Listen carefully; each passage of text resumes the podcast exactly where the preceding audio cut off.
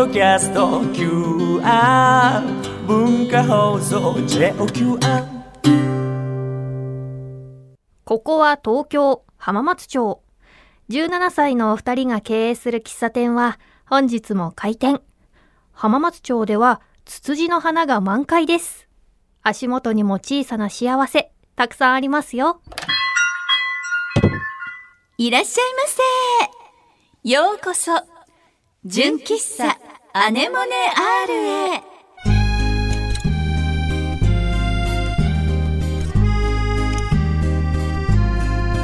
皆さんこんにちは、井上貴子17歳です。おいおい、皆さんこんにちは。チーム P 絶対的センターあっちゃんこと田中敦子17歳です。おいおい、本日も純喫茶アネモネ R 営業いたします。私たちのトークやコーナーはもちろん、声優朗読チャリティ文芸アネモネ R についての情報もお届けいたします。はい、さて、5月にいつも咲いているツツジが、今年はもう結構咲いちゃってるんですよね。そうなの、嬉しいよね。お花見るとね、なんかワクワクする。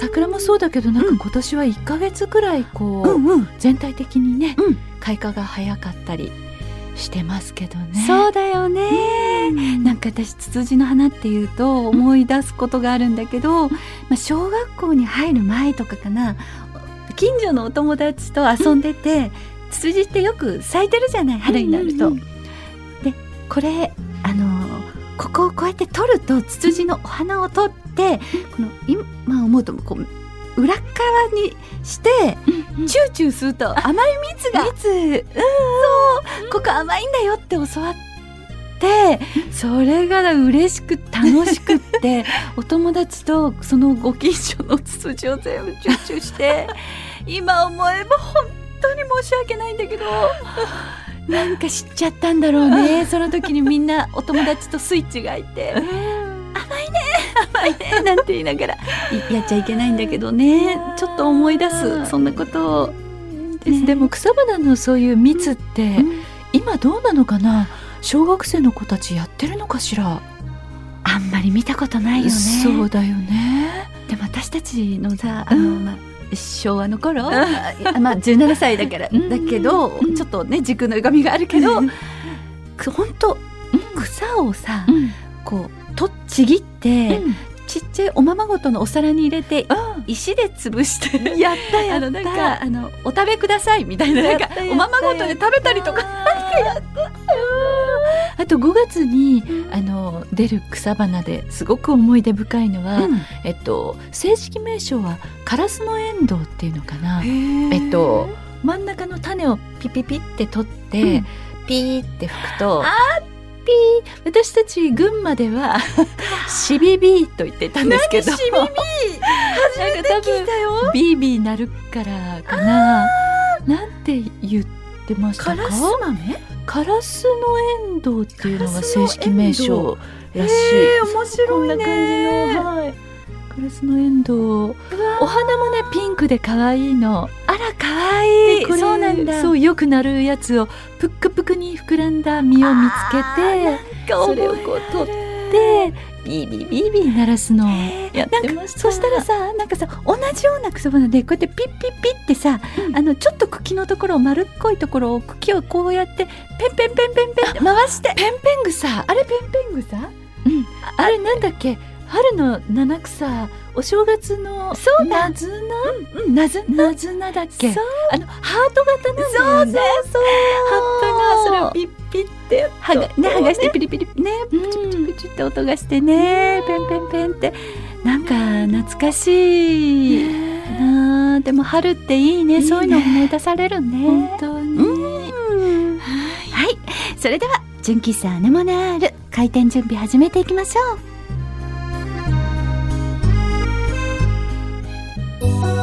純喫茶アネモネ R。 きっちゃん、はい、レンゲ畑の妖精みたいとんでもないよさっきのね草花話からのつながりで、そんなきっちゃんは最近何かありましたでしょうか。ありがとう。そんなきっちゃんでもないけどでもレンリバテキいいよね。なんか本当にああやって草花のところにこうしゃがんでこう夕暮れまでこう、お花を編んだり、本当に白爪草をね編んだよね。いいね。今の子供もいっぱいやってほしいね。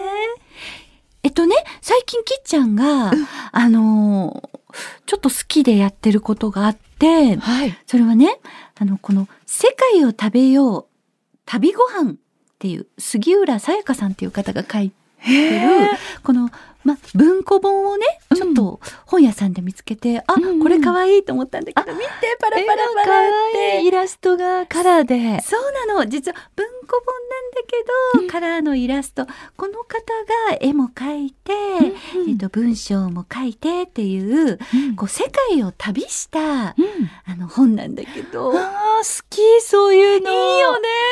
私も読みたい、買います。一緒に2冊買えばよかった。でね、これを読んでると、この世界中の美味しいものをこうやってほっこりした絵でね、素敵、こうやってね描かれてる。ごめんなさいね、皆さんには今ちょっとお見せできないんだけども、なんか要はレストランとか、いろんなところのカフェとかの食べたもののイラストがとても可愛いです。カラーで。そうなの、それでその時ね、こうだったよ、ここの晩秋のパリ、朝7時、まだほのくらい、サンラザール駅を列車は静かに発車しましたみたいな感じで、素敵なナレーション。いや、もうどのページもこうやって世界中のいろんなプチ情報とともに美味しいものが載ってて、例えばこうフランスだとノルマンディーの牡蠣みたいな、こうタイトルがね、もうタイトルを見るだけでもうキュンとしちゃって、他にもヘルシンキでランチみたいな。ヘルシンキいいよね、北欧いいよね、フィンランド行ってみたい。他にもチェコビールの誘惑。うわー、もうビール飲まないけどね、なんかさ、そういうふうに言われると美味しいんじゃないかって思っちゃうでしょ。もうね、本当今のね、何を言いたいかと言いますと、今のこのコロナ禍、まだまだ皆さんこう自粛期間中で、どっか行きたいなと思っても行けないじゃない、だから妄想してるの。これを読みながら大切よ。もうこれ読みながら、もう心が羽ばたくというか、世界中をそれでなんかこんな世界にはいろんな素敵なところがあるんだな、あと食べたことがない美味しいものがいっぱいあるんだななんて思いながら、ベトナムおふくろ定食とかね、も美味しそう、みんななんかねいいなと思いながら、で私が今ね、このふわってこう空想とか妄想とかしながら、いいなと思いながら、でもある種現実的な部分もあってね、私、なんだろうそうか、このコロナはいつか終わるんだ、必ず終わるんだ、その時に旅に行けるように貯金しようと思ってね、旅行の貯金を。で、私結構毎年こう年末年始で家族でね、海外旅行行くのが結構好き、結構っていうほど行ってはないけどね、ここ数年ちょっと行くことがあったんだけど、それってある時に気づいたの。行こうと思って行くとなると大変だけど、1年かけて貯金しとると、その旅行の貯金を、例えばだけど月々ね、人によってとか場所によって、ね、近いとこだったらね、お休みに行けたりとかもするし、月々5,000円でもいいし、2万円でもいいし、5万円でもいいし、頑張って月々旅行貯金をして、1年後にそれを行くっていうのを、それ母からなんか教わって、ママなんかもこうやって行ってるのよなんて言って、で早めに計画を立てると、安いツアーが取れちゃいます。なるほど。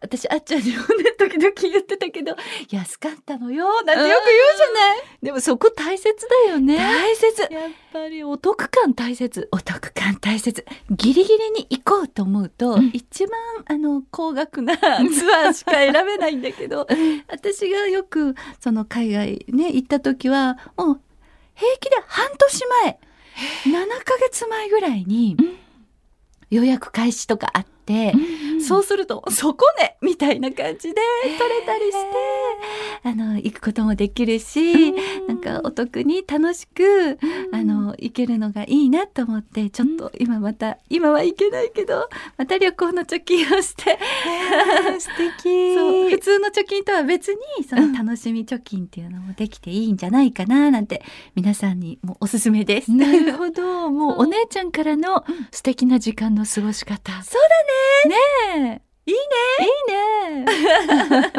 あとちょっとねこの本さっきの本なんだけど日本のところもちょっと載ってるのよ。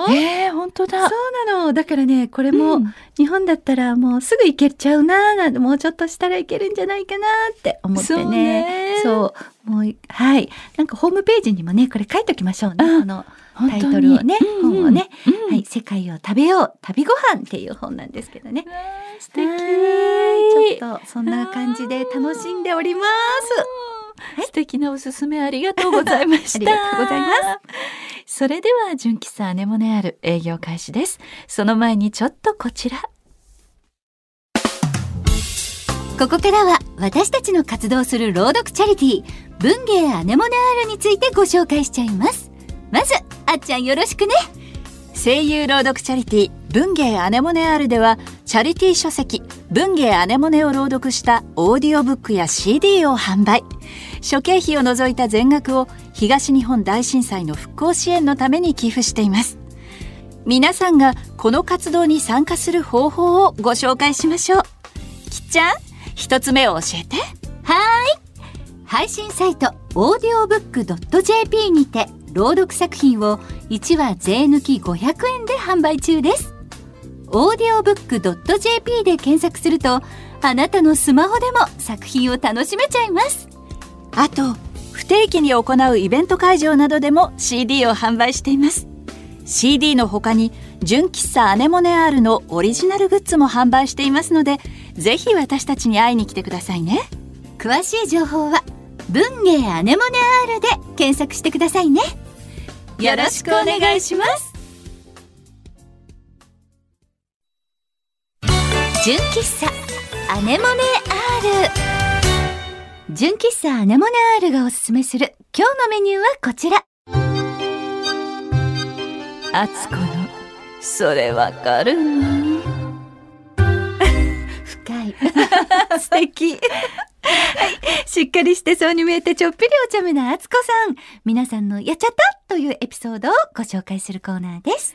あなたのやっちゃった全面的にフォローしますはい、はい、ということで今日は、うん、先にお便りを、うんお客様をご紹介したいと思います。はい、お客様ネームマルピさんから、いただきました。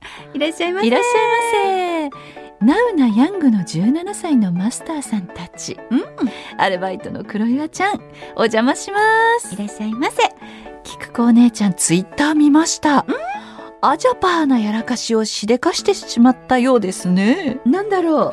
スタジオに入ろうと消毒液や検温をしたら隣の専門学校だったそうであつこ少佐のコーナーに投稿できそうですね新年度になりました。新たな気持ちでファイト一発ということですよ。ありがとうございますびっくりした私これ多分あっちゃんも行ったことがあるスタジオだと思う、うん、そうなんだ。はいあるところなんだけども、うんはい、レギュラーが始まって、うん、まだ2回目でそのスタジオに行くのが昔何度かちょこっと行ったことあったんだけど、うんうん、あ久しぶりだこのスタジオ。あでもレギュラーだからこれからここに行くんだと思ってちょっとあまり慣れてないスタジオだったの、うん、それでそうだここってその時にマネージャーさんも一緒で、うん、でマネージャーさんはそのスタジオ初めてだったから、うん、マネージャーさんと一緒にこっちだよなんて言って、マネージャーさんと2人でここだよなんて言って、うん、シュッシュッってやって剣をピッってやって、こうやってよく見たら違うねみたいな感じでスタジオの隣の専門学校に入っちゃったよっていう出来事がありました。すいません。いや、やっちゃうことは誰でもあるある。本当にあつこがフォローしますよ。ありがとう。では本日一人目の悩めるお客様をご紹介しましょう。はい、お客様ネームくしろさんです。いらっしゃいませ。いらっしゃいませ。厚尾少佐きっこお姉ちゃん、文芸アネモネ R の皆様、こんにちは。お邪魔します。はい、春ですね。うちの妹の子供が、うん、春から幼稚園に入園することになりました。はい、その準備を手伝っているのですが、うん、そこでちょっとやらかしました。うん、おむつに全部名前を書いて、うん、と言われ作業をしていたのですが、うんうん、そういうのあるよね、幼稚園行く時ね。仕事から帰ってきて疲れていたので、うん、ぼーっと姪っ子の名前を書いていたら、うん、なんと途中で自分の名前を書いてしまいました。家族は爆笑。もったいないので家で使うことになりましたが、僕の名前が書かれたおむつを履いている姪の姿は何とも違和感です。これマジックで書くんだよね、紙おむつにね。そうだね。そう、厚尾翔さん、この気持ち分かってもらえますか？やっちゃった。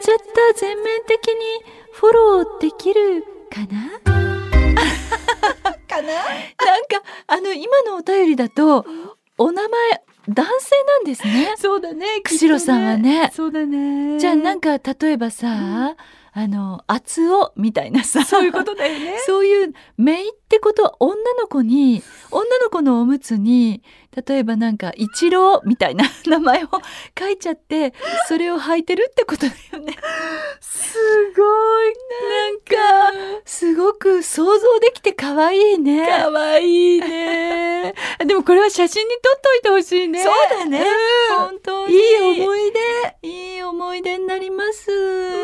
なんか自分の名前よくさあるのはさ、うん、こう例えばなんか家族の提出物とかで、うん、母の名前を書いて、自分のなんかこのご記入くださっている方の名前とかさ、いろいろあるじゃない。なんかね、それでなんか本当は母親の名前とか書かなきゃいけないところに田中敦子って書いちゃった、間違っちゃったみたいな。わかるよ。もうどうして間違えちゃうの。こう一回で正しく書けたことがない。もう本当それはあるね。あるね。あるよね。履歴書とかもね。そうか。ってことはみんなやっちゃうってことですか？みんなやっちゃってるってことだから、こんなんでフォローできたかな？できたできた。はいはい。釧路様、安心していただけましたか？はい。では次の悩めるお客様です。お客様ネーム愚か者さん。はい。いらっしゃいませ。お姉様方、こんにちは。こんにちは。この前、隣に男性が引っ越してきたのですが、はい、うちのアパートは壁が薄く、生活音がダダ漏れです。はい、洗濯機の音、テレビの音、ドライヤーの音、全部聞こえてきます。わー。それはなんとか我慢できるのですが、さすがに夜中に歌っていた時には、ついに壁をドンと叩いてしまいました。それ以来音はしなくなりました。ほうほう。次の日、隣にある銭湯に行こうと家を出ると、はい、お隣さんと鉢合わせ。お互いちょっと気まずかったです。さらになんとお隣さんも銭湯に行くところだったようで、ずっと一緒に歩いてしまいました。洗い場には二人きり。本当に気まずかったです。こんな僕の気まずい失敗、分かってもらえますか？はい、あなたの壁ドンやっちゃった。これ男性同士ってことなんですね。きっとそうだね。そっか、最初お隣に男性が越してきたのでっていうところで、なんか最初女性が男性に壁ドンって思ったんだけど、でも洗い場が一緒だったってことね。そうだね。男性同士のペアってことになりますね。そういうことですね。いや、なんかでもなんだかちょっとこの壁ドンと、うん、あと銭湯に一緒に行って、ほら裸の付き合いじゃないけどなんかよくあるじゃない。それでこうちょっと一皮むけるっていうか、なんか一線を越えられるっていうか、とこれから仲良くしてみたらどうかな。ちょっと戻っていい？一線を越えられる。まあでも確かにね、ご近所さん付き合いってこう、なかなか難しいもんね。でもまあ翔さんの言うように仲良くできたらいいなってことでしょうか。そうですね、はい、私たちもよく例えば仕事帰りとかで、あ、お疲れ様でしたって言って、すっごいじゃあねまたねなんて言って、駅まで一緒っていうこととかよくあるじゃないですか。よくバイバイした後のちょっとした気まずい一緒だねみたいなね、あ、どっちなんてそこからのみたいなね、よくあるからあるね。そういう気まずさを超えて、一線を越えてっていうのはその気まずさを超えたその先にあるご近所さん付き合い、素晴らしいです。そんな感じかな。よかったです。はい、愚か者様、安心していただけましたか？はい。では次の悩めるお客様です。はい。お客様ネーム神羅万象さんです。はい。いらっしゃいませ。少佐お姉様、ご機嫌うるわしゅう。はい、うるわしゅうです。2年ほど前の話なのですが、はい、会社の忘年会で飲みすぎてベロンベロンに酔ってしまいました、はい、そして起きたらなんとそこはゴミ捨て場。真冬の深夜3時のゴミ捨て場は寒かったです。記憶はほとんどありませんが、後日同僚に聞いたらあれはやばかったと言われました。それが僕の人生で一番すごい失敗談ですかね。厚尾少佐、許してもらえますか？あなたのやっちゃった、許す許す。でもこのゴミ捨て場って、どういうゴミ捨て場なんだろう。なんかほらほら建物の、例えば飲み屋さんだったりすると、その建物の中のお店の外によくゴミをまとめて置いとく場所というようなゴミ捨て場もあるし、もう本当に普通に表に出て路地を歩いてて、住宅街でさ、よくさゴミ収集あるじゃない、ネットかぶせるような、そういうところかな。なんか状況がね、それによっても大きくやっちゃった度合いがちょっと大きく違ってきます。なるほどね。でもなんかどんな状態で目覚められたんでしょうね。なんかよく漫画とかでは見るじゃないね。それでこう目が覚めたら、頭の上に魚の骨のすごくなってて、絶対猫がニャーみたいな、カラスがカーみたいな。なのか、さりげなく横たわってたのか。寒かったってことはおそらくネットを布団代わりになんか手繰り寄せてかけてた恐れあるよね。そうですか。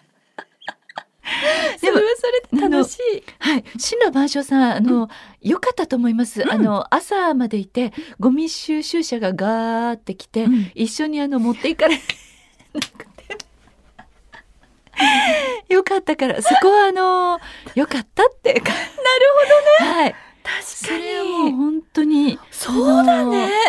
気がつかなかった、はい、ゴミ収集車に乗っけられなくてよかったなって思うことにするのが良きでしょう。素晴らしい。神羅万象様、安心していただけましたね。はい、ということで本日の悩めるお客様は以上になります。やっちゃうことは誰でもあるある。みんなでやれば怖くないんだぞ。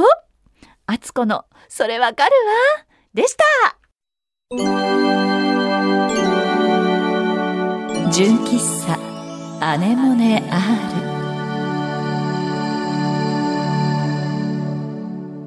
今日の純喫茶アネモネ R も閉店のお時間が近づいてきました。ここでアルバイト店員のクロちゃんにも登場してもらいましょう。はい、こんにちは。アルバイト店員の黒岩です。よろしくお願いいたします。お願いします。今回もですねふつおたいただいておりますのでご紹介したいと思います、お客様ネームニーナさんです。いらっしゃいませ。きっこさん、あつこさん、こんにちは。こんにちは。先日リアル17歳を迎えました。うわーお二人と同い年です。そして高校では文芸部の部長をしています。すごい。最近困っていることがあります。それはやる気が出ないことです。受験生になるのでなおのことです。勉強のことでも日常生活のことでも難しいから、だるいから、めんどくさいからと後回しにしてしまいがちです。みんなすごく頑張っているのになんでうまくいかないんだろう。自分にはやっぱりできないのかなと悩むことが多いです。高校受験に失敗したことがあって、私なんて全然ダメだ、志望校にはいけないのかもと思ってしまうこともあります。そこで敦子さんに質問です。はい。夢を叶えるために敦子さんはどのようなことを思いながら勉強していましたか、というお便りです。わあ、聞きたいね。そうですね。なんだろう、夢を叶えるためっていうのでも今はい、ニーナさん、ニーナちゃんは、うん、高校受験、大学受験の夢を叶えたいっていうふうに思われてる。それから何か夢があるのかもしれないね。夢があって、そのため、なるほどなるほど。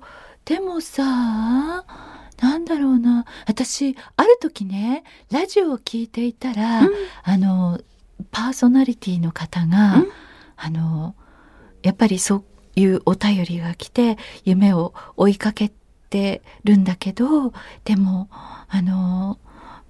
叶わないかもみたいなお便りを読んで、そのアドバイスが、夢は追いかけてちゃダメなんだよ、追いつかないからって言って、夢は自分で掴んで引き寄せなきゃダメって言ってらっしゃるのを聞いて、なんて思っちゃったんですけど、どうですか皆さん、夢を叶えるために。なんかでも今のニーナちゃんのねメールを読んでて、自分も本当の17歳の頃って辛いことばっかりあって、そうね。本当今のこの偽りの17歳、偽りではない。まあね、揺れ動く17歳になったら楽しくなったけど、本当の17歳の頃って一番悩み事が多くて、でもう抱えきれなくて、もう辛くって。だったなっていうのを今思い出したし、でもなんか少しずついろんなことができるようになったり、あとは今の年になると、思い込みの力を私はすごい信じてる。結構そうね、そこは大切っていうね、きっとダメなんじゃないかなって思いながらやってると、本当にダメになっちゃうんじゃないかっていうのは、私なんか結構自己啓発本みたいな読むのすごい好きで、過去に何十冊も読んできて、全部にそれが書いてある。そうなんだよね。いろんな方法が書いたんだけど、根っこに書いてあるのはなんかその人の思い込みの力の凄さっていうのが、だからダメだってあまり思わないで、なんか前向きに。そうだね。なんかよくこう瞑想とかさ、そういうのをこうしてなんだろう、自分がその夢を叶えるために、学校に通ってる姿とかをよく言うよね。思い描いたりとか、あとはその夢が叶った暁には、その自分がその夢を掴んでバリバリと活躍してる姿を思い描いたりとかしながら、なんかお勉強するとかね、そういうのいいかもしれないね。でもいろんなことが全てね、自分のなんていうのかな、自分を磨く、何かになっていくんだろうなって、そうだね、思うし、ね、なんかここに高校受験に失敗したっていう、なんか失敗の経験とかで、こうやっぱり強く印象に残っちゃうかもしれないけど、そういうことをこうなんていうのかな、頭の中をリセットするっていうか、うんうん、何デリートっていうの、うんうん、リセットですかね、うんうん、してそういうなんか思い込みとか、うん、なんか思い出とかはリセットしていいイメージだけを追いかけていく。それはいいと思う。いいよね、うん、私たちもなんか仕事の前にさ、うん、いろいろこういう難しい役来たらどういうふうに演じたらいいんだろうなとか、うん、大丈夫かなって思ったりすることもあるけど、あるね。けどそこでこううまくお芝居がうまくいってこうなんか素敵な感じに仕上がるっていうね、それを想像するっていうのがいいかもしれないもんね。はい、なんかね陰ながらね応援したい、ね、応援したい、ね、ひなちゃん同い年として、ね、同い年としてまたぜひぜひねお便りをいただけたらと思います。はいね、そうですね、部長さん、はい、きっと大変だろうけど、ねね、育てるんですごいと思いますけど ね部長さんと文学好きの方なんでしょうね、うん、きっとね、はい、ただね、はい、ありがとう皆さんありがとうございました。はいはい、続きまして、はい、こちらはですね先月3月11日に東日本大震災が、10年を迎えたというそういう節目な年ということがありまして、はいうん、実は宮城県の保健福祉部社会福祉課からお便りを頂戴しております、はいはいはい東日本大震災災害に対する義援金につきまして継続的にご寄付賜り心から感謝申し上げます。災害発生以降国内外の皆様から数多くの温かいご支援をいただき県内市町村を通じて被災された方々にお届けさせていただきました。さて本義援金につきましてこれまで受け入れ期間の延長を重ねてまいりましたが今年度で本県の震災復興計画期間が終了することなどから令和3年3月31日までとしている受け入れ期間を延長せず受け入れを終了することといたしましたというご連絡を頂戴しております、はいはいはい、文芸アネモネ R の活動っていうのはこういろんな活動をしながらこう何回かに分けて福島県と岩手県宮城県の3県の災害対策本部というところに私たち、はいね、その皆様から頂戴しました、はい、この金額を振り込みをさせていただいています、はい、でこの災害対策本部にはいろんなまた種類がありまして義援金っていうのは被災者に対する生活支援で寄付金っていうのは県内の災害復旧および復興事業の財源そして育英募金っていうのは震災孤児への支援この3種類の窓口へ順番に私たち振り込みをさせていただいています、はいはい、それで今回いただいた、はい宮城県の、はいお知らせ、はい、寄付が終了になりました、はい、というお知らせでしたね、はい、なので宮城県に関しましては、はい、今後も寄付金と育英募金、はい、こちらの2つの方に振り込みさせていただきますので、はい、そんなご報告でした、はい、皆さんいつも本当にありがとうございます。ありがとうございます。さてこのお店では皆様からのメールをお待ちしております。メールアドレスはanemone-r@joqr.net anemone-r@joqr.net です。皆様からのコーナーへのメール、フリートークで話してほしいお題などこちらまで送ってください。ここで文芸アネモネの先生方の新刊の情報です。綾瀬まる先生の単行本草原のサーカス、南綾子先生の文庫版結婚のためなら死んでもいい、蛭田麻子先生の単行本凶暴小説家、柚木麻子先生の文庫版踊る彼女のシルエットが現在販売中です。そして綾瀬まる先生の文庫版不在は4月23日に発売になります。こちらもよろしくお願いいたします。次回の純喫茶アネモネ R の配信日は5月3日です。お楽しみに。ということでここまでのお相手は井上貴子と田中敦子とアルバイト店員の黒岩君代でした。またのご来店。お待ちしてます。